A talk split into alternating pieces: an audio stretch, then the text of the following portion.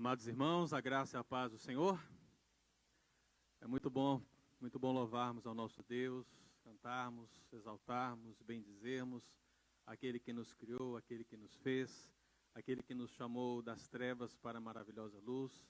Mas ainda é muito melhor nós podermos meditar na palavra do Senhor e recebermos o alimento, o alimento de Deus para as nossas vidas.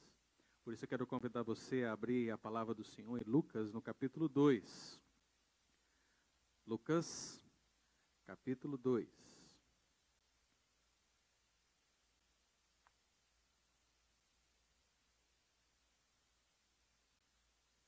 Lucas, capítulo 2, e nós vamos ler do versículo 36 ao versículo 38.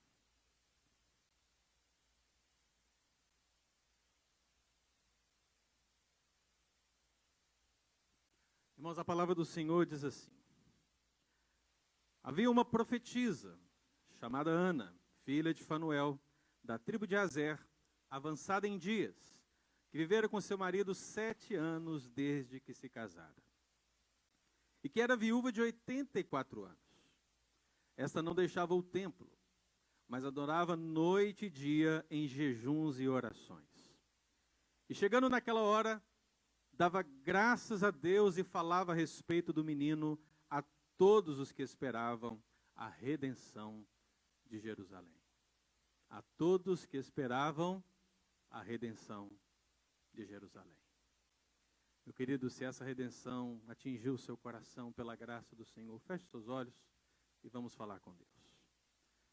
Deus querido, de fato e de verdade, tu és o Alfa, o Ômega, o princípio e fim. E é assim com as nossas vidas, ó Deus, quando o Senhor nos salva, quando o Senhor nos cela, quando o Senhor nos alimenta e nos sustenta todos os dias através da palavra do Senhor. Por isso temos a convicção de que não será diferente nessa tarde. Mais uma vez o Espírito Santo iluminará o nosso coração, a fim, ó Deus, de recebermos a palavra do Senhor e a aplicarmos, ó Pai, no nosso dia a dia. Por isso, ó Deus, que esse princípio e a certeza de que o fim será glorioso na presença do Senhor, possa ser marcado na nossa vida dia após dia por vivermos essa palavra. Por, ó Deus, realmente alimentarmos dessa palavra. E assim, ó Deus, de desconhecidos, um dia vemos o nome, o nome que está acima de todo nome, estampado diante de todos, para a glória do Senhor nosso Deus. Que seja assim, ó Pai, nessa tarde, e o nome do Senhor seja glorificado em nome de Jesus. Mas, irmãos, eu sei que é muito difícil a gente ficar com essa máscara. É complicado demais. Parece que sufoca. As palavras não saem, na verdade. E olha que nós ficamos com ela pouco tempo. Agora imagine, meu irmão, essa dificuldade. Imagine o silêncio que essa máscara representa. Um, dois, cinco, dez anos. 50 anos, 100 anos, 200, 300, 400 anos você com essa máscara sem poder falar absolutamente nada. Uma única voz profética.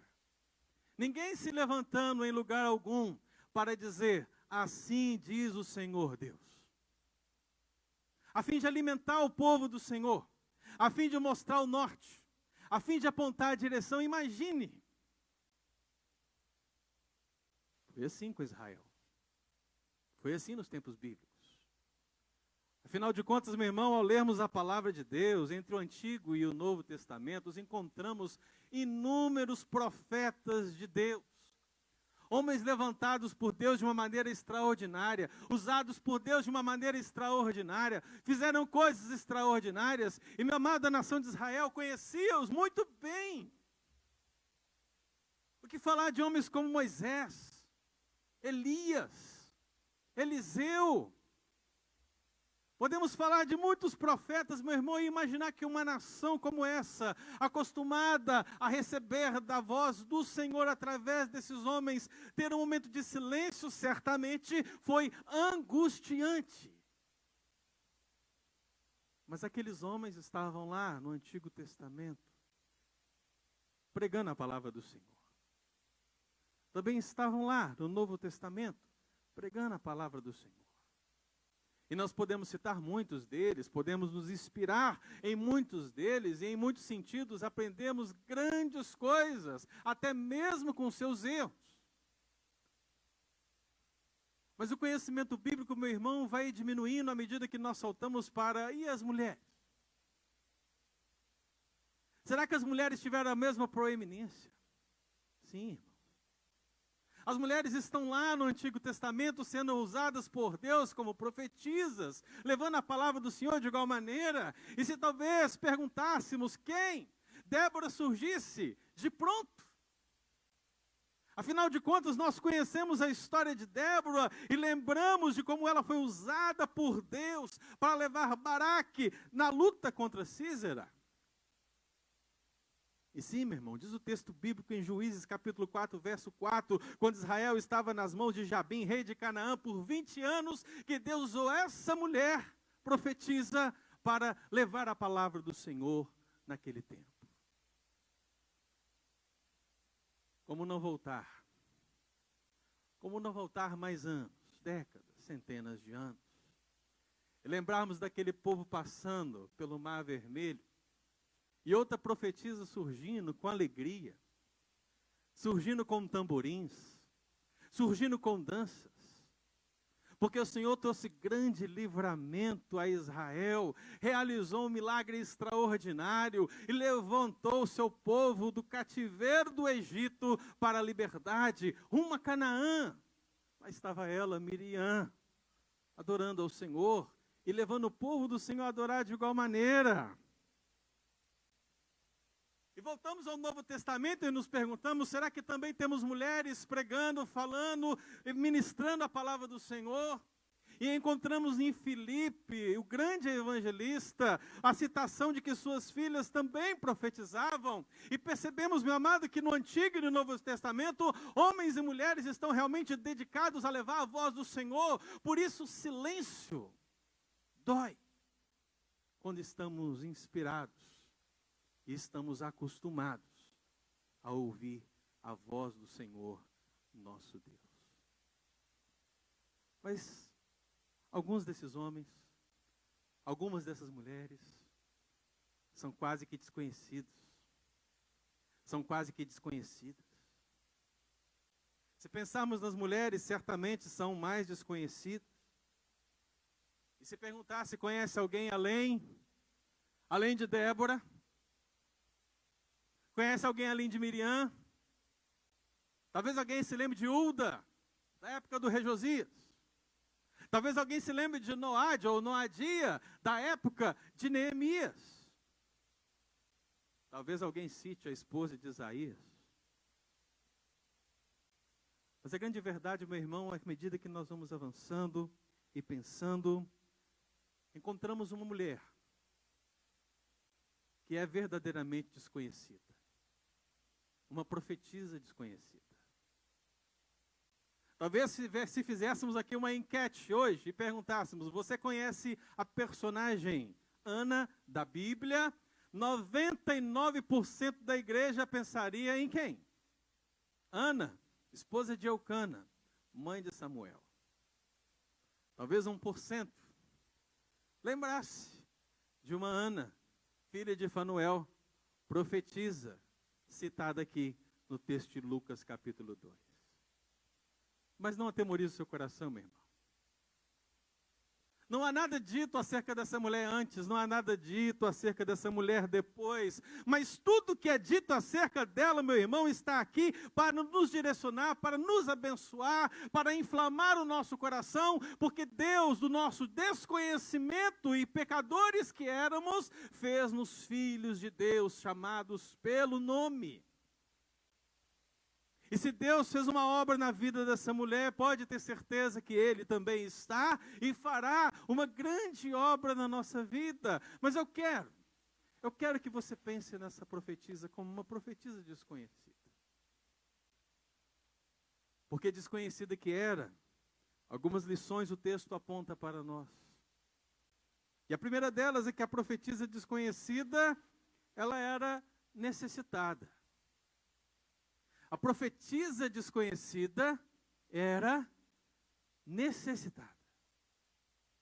E aqui está, meu irmão, uma lição que nós precisamos aprender no nosso coração, porque passa um dia, passa uma semana, passa um ano, vivemos a vida na igreja, vivemos a vida no nosso lar, vivemos a vida no nosso trabalho, e muitas vezes o termo necessidade aparece de alguma maneira, seja no aspecto positivo, seja no aspecto negativo, e é aqui que a palavra de Deus vai se encaixar. Porque eu quero que você observe, meu amado irmão, que a palavra do Senhor diz que essa profetisa desconhecida, chamada Ana, filha de Fanuel, era da tribo de Azer. Meu amado irmão, o conhecimento geográfico aqui é fundamental. De onde você saiu para ver o culto nessa tarde? Qual foi a dificuldade que você teve para estar aqui nessa tarde? Eu não sei. Mas eu sei a dificuldade que Ana, filha de Fanuel, teve. O templo de Jerusalém, meu amado irmão, ficava ao sul da Palestina. A tribo de Azer, uma tribo que estava agora apenas na história do povo de Israel, ficava ao norte. Essa tribo deixou de existir, meu irmão, desde a invasão do Reino do Norte em 722 a.C mas os descendentes permaneceram ali na região. E de uma maneira ou de outra, essa mulher que era do norte, para servir ao Senhor, para dedicar sua vida ao Senhor, saiu do norte de, do norte de Israel para o sul, para Jerusalém, para onde estava o templo, para onde ela queria servir a Deus. E meu amado irmão, nós estamos falando de uma viagem de 240 quilômetros. A sua necessidade, meu amado irmão, é viúva que era, pobre que era, com questões sérias envolvendo a sua vida, que dificultavam, ainda tinha essa necessidade, essa distância geográfica para servir ao Senhor. Mas apesar da sua necessidade, nós a encontramos no templo, adorando a Deus.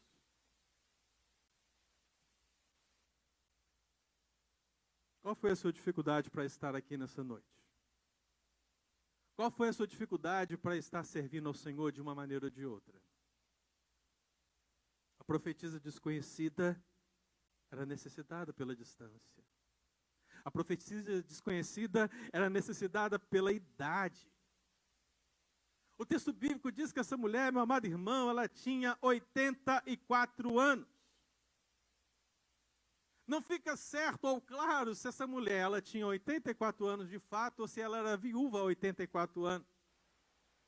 Mas imagine, tanto faz um ou outro, essa mulher era muito vivida. Se ela casou em torno dos 12 anos, meu amado irmão, e conviveu com seu marido 7, some esses 19 com 84 e você vai perceber que essa mulher realmente é muito vivida. Seja uma senhora de mais de 100 anos, seja uma senhora de 84 anos, a grande questão, meu irmão, é que essa mulher era avançada em dias.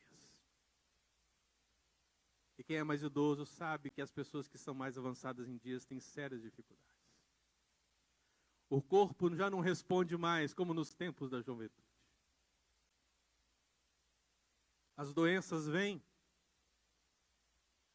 mas apesar de tudo que nós poderíamos conjecturar e imaginar no entorno dessa mulher avançada em dias, o que nós percebemos é um vigor extraordinário de uma mulher que sai do norte vai para o sul e quer servir ao Senhor noite e dia no templo. Eu fico me perguntando, meu amado irmão, qual é a minha necessidade? Qual é a sua necessidade que nos impede de servir a Deus? A necessidade de Ana era a idade. A necessidade de Ana era a distância. A necessidade de Ana era a sua viuvez. Para aqueles que estudam a palavra, meu irmão, não é nenhum segredo saber que as viúvas nos tempos bíblicos muitas vezes passavam enormes dificuldades. Ainda que a lei dissesse que elas deveriam ser tratadas com dignidade, cuidadas, amparadas. A grande verdade é que as viúvas, via de regra, eram abandonadas. E aqui está uma mulher que ficou viúva depois de sete anos de casada. Permaneceu viúva, talvez centenária. E talvez vivendo dificuldades sociais do seu tempo, mas, ainda que ela sofresse qualquer tipo de abandono, desamparo na sua realidade social, e recebesse a água na hora correta,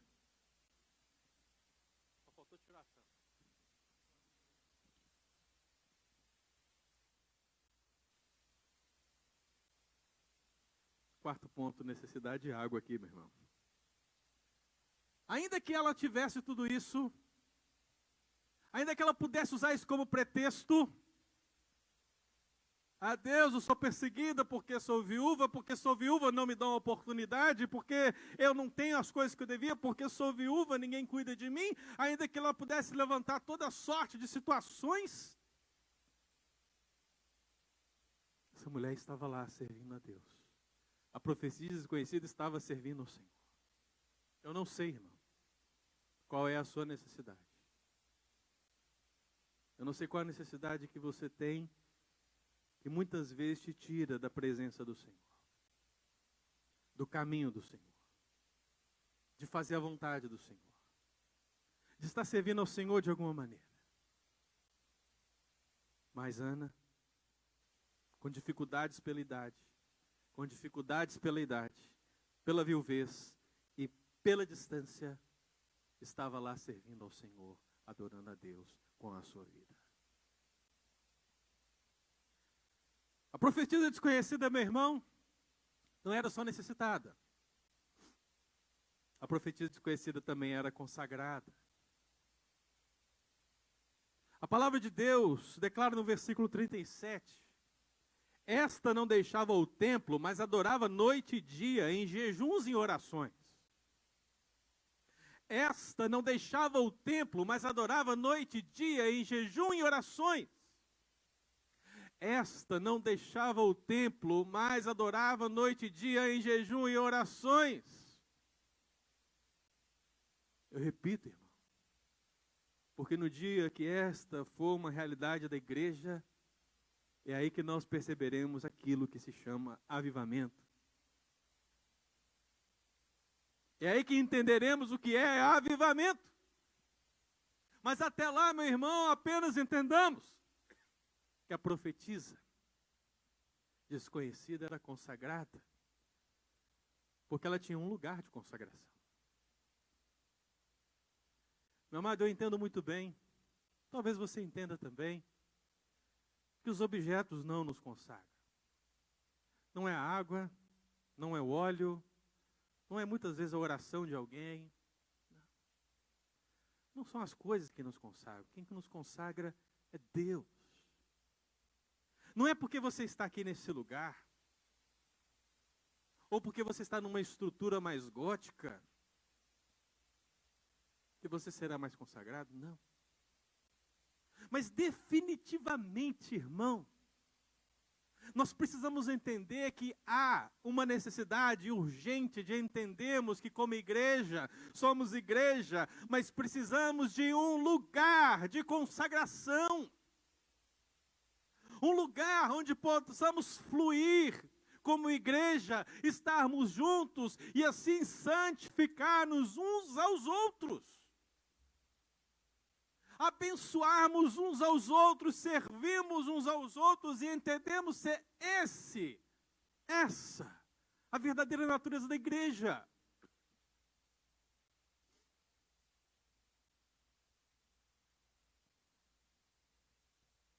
A palavra do Senhor diz que essa mulher não deixava o templo, porque para ela o templo era o seu lugar de consagração talvez pela viuvez, talvez pela idade, talvez pelo contexto, fosse possível que ela estivesse ali muito mais vezes que qualquer um de nós. Mas a grande verdade, meu irmão, é que o princípio que nós precisamos entender é que ela tinha um lugar. E a grande pergunta, meu irmão, é: qual é o seu lugar de consagração? Qual é o lugar onde você se senta?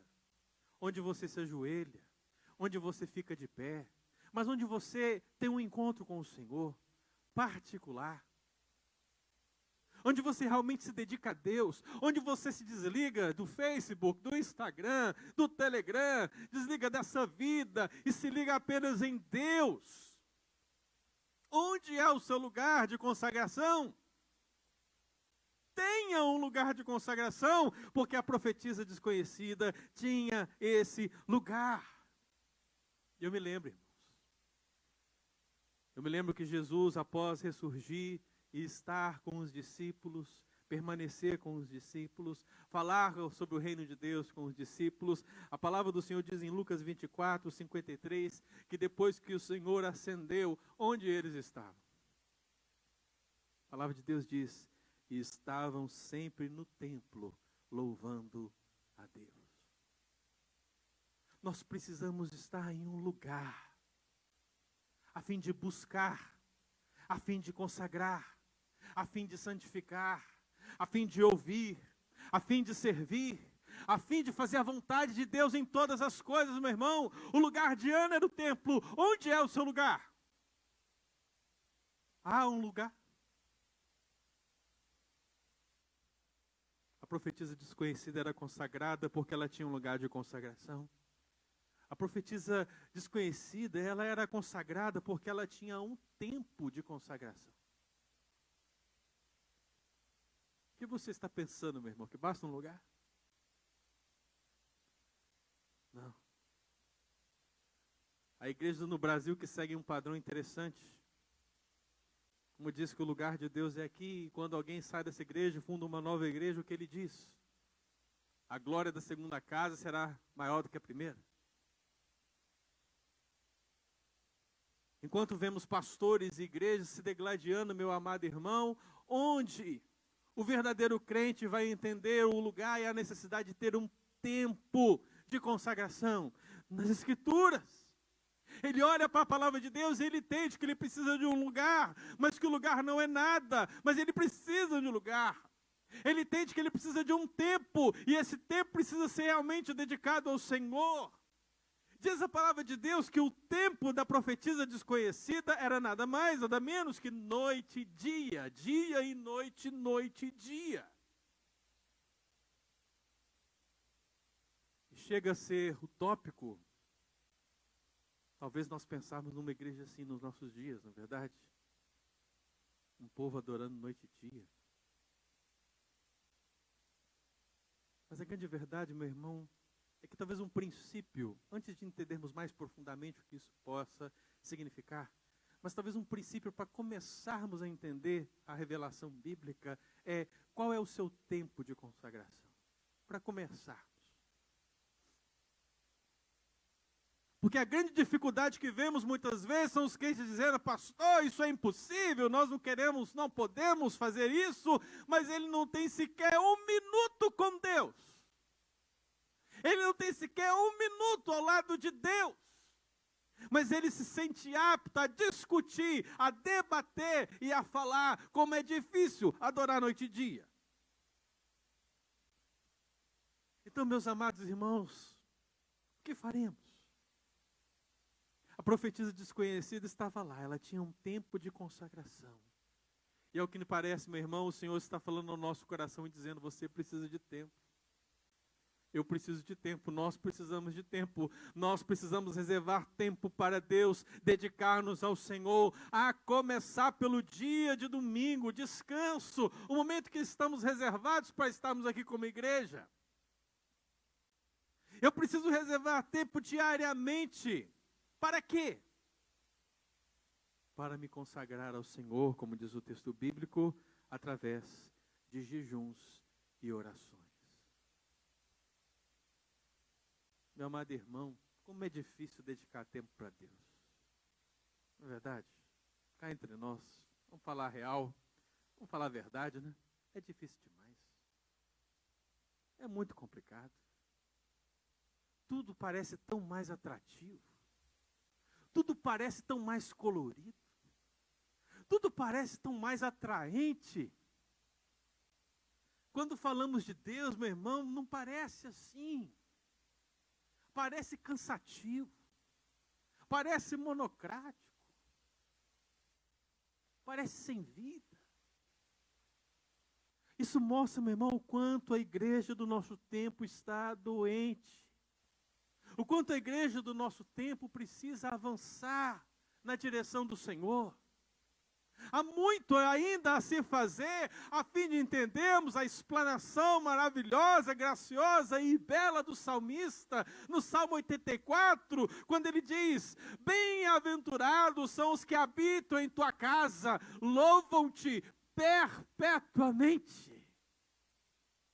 Mais difícil será entender, porque um dia nos teus átrios vale mais que mil mais difícil de entender será: prefiro estar à porta da casa do meu Deus a permanecer nas tendas da perversidade.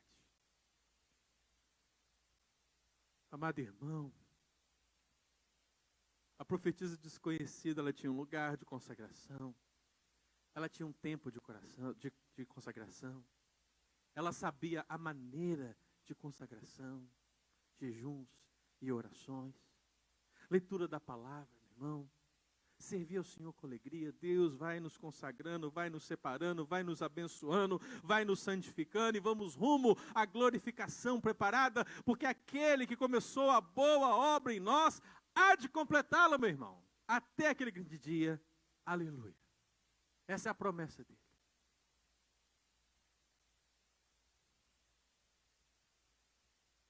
É interessante. E quando o apóstolo Paulo escreve para o jovem Timóteo, ele fala das viúvas. Fala das viúvas como uma profetisa desconhecida. E lá no capítulo 5, versículo 15, ele diz assim: Aquela, porém, que é verdadeiramente viúva e não tem amparo, espera em Deus e persevera em súplicas e orações noite e dia. Quando eu li isso, eu pensei assim: será que o apóstolo Paulo está falando de Ana? É a mesma história, a mesma realidade. Sabe por quê, irmão? Porque todos nós precisamos das mesmas coisas em relação ao Senhor. Todos nós temos as mesmas necessidades. E meu amado irmão, a fonte a fonte de alegria, a fonte de regozijo, a fonte de amparo, a rocha forte que vai nos atender a todos é a mesma, é o Senhor e Salvador da nossa vida. Portanto, meu irmão, consagre a sua vida ao Senhor. A profetisa desconhecida consagrava. Eu espero que você também consagre. Mas a profetisa desconhecida era consagrada, ela era necessitada, mas ela também era evangelista. Não estamos falando de cargos eclesiásticos, irmãos. Estamos falando de serviço. Serviço abnegado ao Senhor. Estamos falando daquele que ministram, pregam, anunciam acerca da graça do Senhor. Portanto, falam do Evangelho, falam das boas novas de salvação. E ela foi evangelista. Eu não sei se você conhece o contexto deste texto, mas a palavra do Senhor declara que para se cumprir a lei, Jesus completou os seus oito anos, ia ser circuncidado, apresentado ao templo, e Deus, meu irmão, no meio desse contexto todo, já estava agindo de uma maneira sobrenatural. Naquele dia estava lá um homem, Simeão, que o Espírito Santo de Deus estava sobre ele. Que já havia preparado, dizendo: Você não vai morrer sem antes ver a minha salvação. E lá estava ele no templo, naquele dia. E meu amado, naquele dia ela estava ali diante dos seus olhos, a salvação, o próprio Senhor Jesus. Quando ele vê, ele diz nada mais, nada menos do que: Senhor, agora sim, agora o Senhor pode me levar, agora está tudo bem, porque eu vi a salvação, eu vi o Rei. Como é que você acha que isso estava acontecendo? Meu? Eu vejo muita alegria, eu vejo muito desespero, meu irmão, uma coisa estarrecedora no meio do templo, e de repente ali na porta vai e chega alguém, quem? A profetisa desconhecida. Ela chega. E ela vê, meu amado, talvez a criança nos braços de Simeão, Simeão jubilando pela salvação, e diz a palavra de Deus que ela chegou naquela hora. E quando ela chegou naquela hora, diz o texto bíblico, ela dava graças a Deus e falava a respeito do menino a todos os que esperavam a redenção em Jerusalém. Olha que maravilha, irmão. Essa mulher estava ali, necessitada que era, mas consagrada que era, ao ver com seus olhos a salvação diante de si, não suportou ficar para si com tal mensagem. Mas havia um remanescente fiel, irmão. Haviam pessoas em Israel que, apesar do silêncio profético de 400 anos, ainda guardavam a realização da promessa dos profetas que vieram antes. Aguardavam o cumprimento da profecia, a chegada do Messias. E essa mulher diz, diz o texto, todos aqueles que esperavam, esperavam essa redenção, ela chegou e disse: Chegou. Ela chegava e dizia: Chegou. Ela chegava e dizia: nasceu. Ela chegava e dizia: Veio. Ela chegava e dizia: Eu vi. Ela chegava e dizia: Eu peguei nos meus braços. Olha, ela estava lá com Simeão e ela começava a contar e a falar. Ela, Ana, a filha da graça, cujo significado do seu nome era, passava a falar daquele que ministraria graça sobre todo o povo. Ai, irmão. A profetisa desconhecida foi evangelista e anunciou Jesus a todos que esperavam a redenção. É interessante. É interessante que as palavras aqui são as mesmas palavras usadas no contexto de Jacó em Peniel. Você lembra? Jacó teve uma luta com Deus ali. Talvez uma luta de jiu-jitsu. Esse foi o princípio de tudo.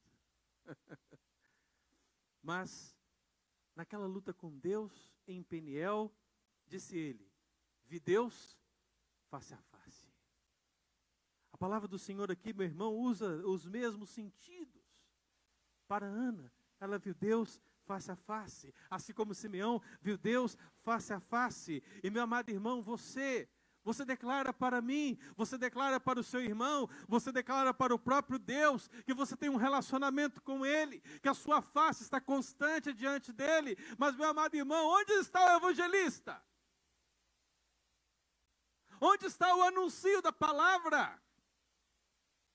Onde está a dedicação em dizer e falar acerca daquele que veio dar-nos a salvação?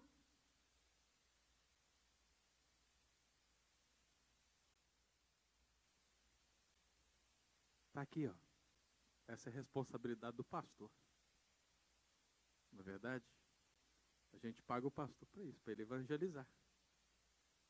Né, isso não acontece aqui não, viu, irmão? Isso acontece só lá no Brasil.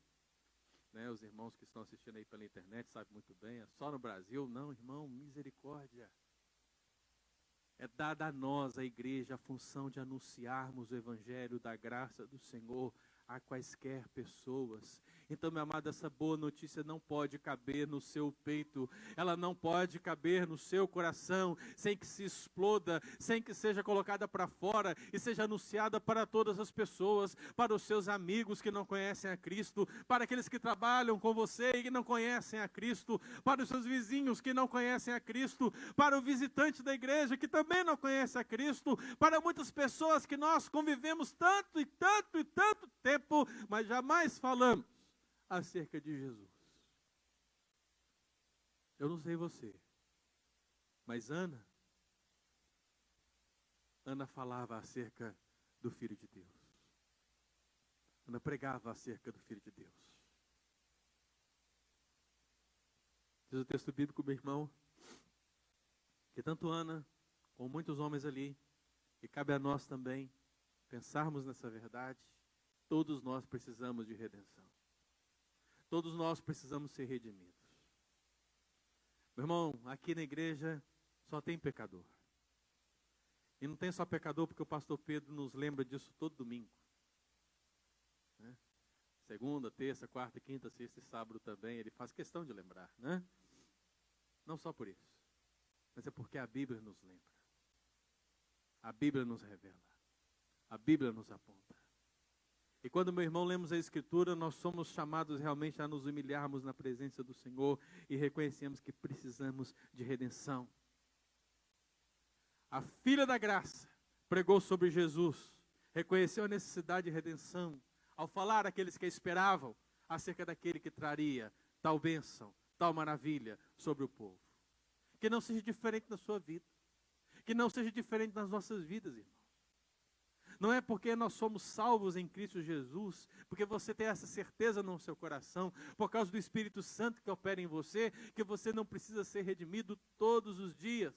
Porque, meu irmão, ainda somos pecadores miseráveis.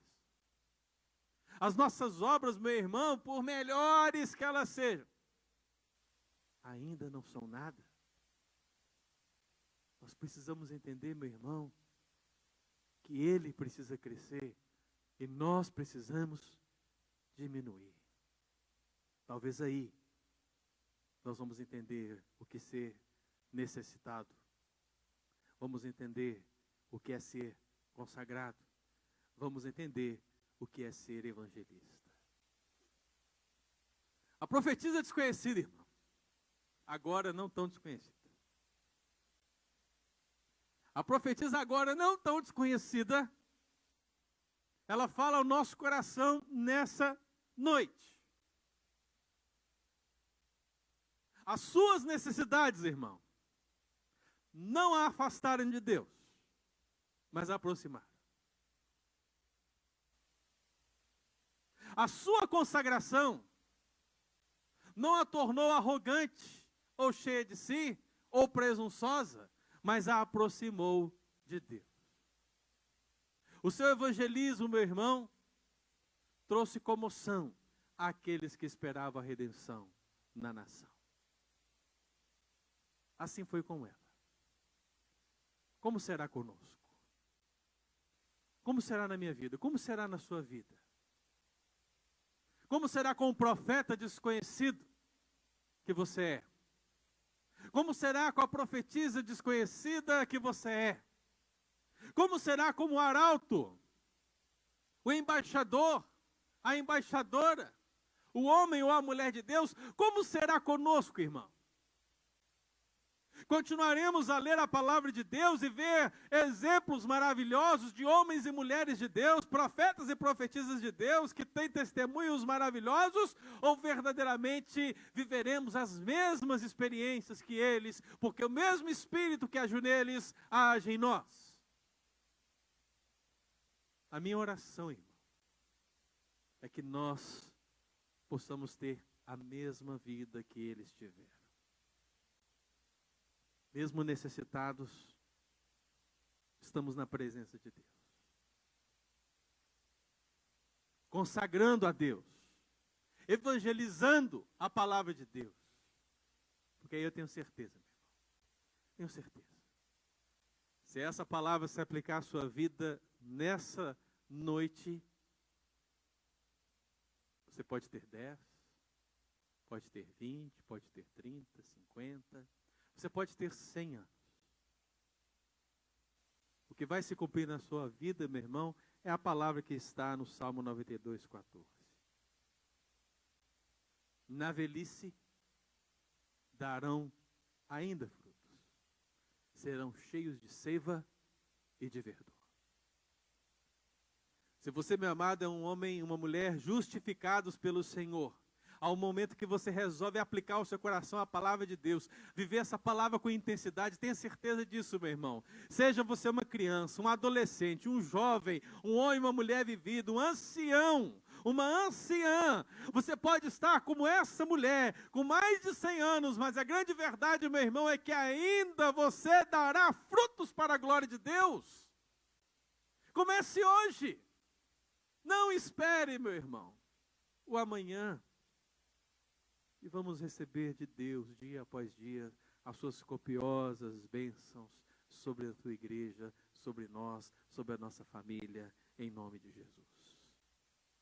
Eu queria orar, meu amado irmão, quero convidar você a ficar de pé. Coloque a sua vida na presença do Senhor. Onde essa mensagem falou ao seu coração? Você é necessitado, como a profetisa que não é tão mais desconhecida? Você precisa de mais consagração? É um tempo? É o lugar? É a forma? Você quer falar de Jesus, você precisa falar de Jesus, você sente isso, mas algo está te impedindo, meu amado, naquilo que for necessário, feche os seus olhos e fale com Deus, porque toda a capacidade não vem do pastor, toda a capacidade não vem da liderança da igreja, toda a capacidade vem do Espírito Santo de Deus. E é Ele que dá. E olha, de graça, de graça, pela graça. Vamos orar. Deus querido, nós queremos colocar as nossas vidas na presença do Senhor. E aqui apresentarmos, ó Deus, porque em um tempo nós éramos verdadeiros desconhecidos, ó Deus. Não conhecemos a nós mesmos, as pessoas muitas vezes também não nos reconheciam. E, ó Deus, talvez o Senhor que conhece a nossa história possa de fato, ó Deus, iluminar-nos e nos mostrar o quão terrível, quão terríveis foram os acontecimentos do passado. Mas houve um dia, Deus, que o Senhor nos chamou. Houve um dia que o Senhor nos tomou pela mão. Houve um dia que o Senhor resolveu manifestar-se a nós e habitar no nosso coração pelo Espírito Santo de Deus. E foi nesse dia, Senhor, que tudo se fez novo tudo realmente melhorou, porque começamos a ver nós que éramos cegos. Começamos a enxergar a graça, começamos a enxergar o amor e começamos a perceber que Deus realmente é a verdadeira fonte de alegria e que esse mundo jaz no maligno. E ali o nosso amor, ó Pai, incendiava a nossa vida, o amor incendiava e nos levava a servir ao Senhor com toda alegria, com toda paixão. Mas muitas vezes, ó Pai, no tempo, no discurso da história. Teus filhos e filhas se perdem de uma maneira ou de outra, seguindo caminhos errôneos, pensamentos errôneos, vivendo práticas pecaminosas, ó Deus, que realmente precisam ser abandonadas.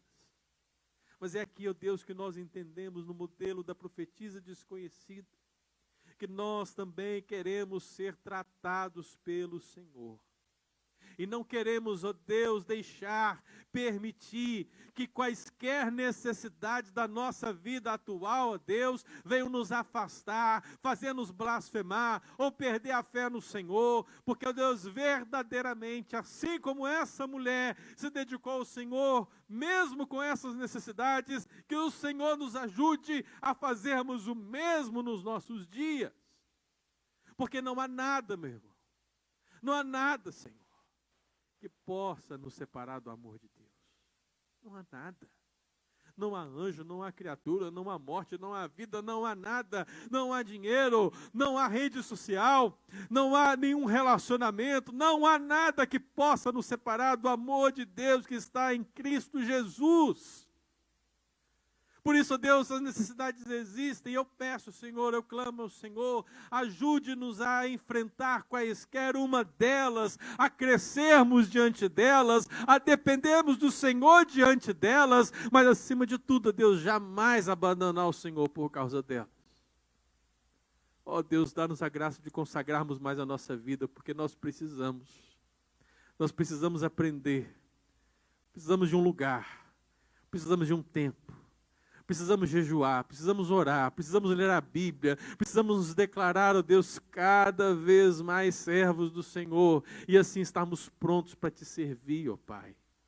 Porque os verdadeiros evangelistas, os homens e mulheres de Deus que esse mundo precisa, precisam ser verdadeiramente consagrados ao Senhor. Não podem ser meras palavras, ó Deus.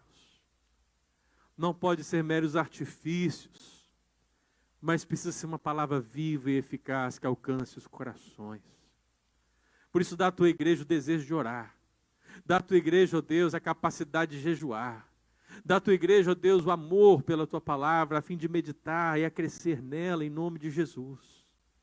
E dá a cada um de nós, ó Deus, o entendimento para aplicarmos essa palavra à nossa vida nesse dia, nessa semana, a partir de hoje, em nome de Jesus. Toma a tua igreja que aqui está nas tuas mãos, Senhor. A fortaleça. A fortaleça em tudo. E a abençoe para que ela seja, ó Deus, uma igreja imaculada, como diz a palavra do Senhor, em nome de Jesus. Amém. E que a graça do nosso Senhor e Salvador Jesus Cristo, que o amor de Deus, o eterno Pai, e as ternas consolações do Espírito Santo de Deus repouse sobre vós, povo escolhido do Senhor, hoje e para todo sempre. Amém e amém. Amém, querido. Pode se assentar.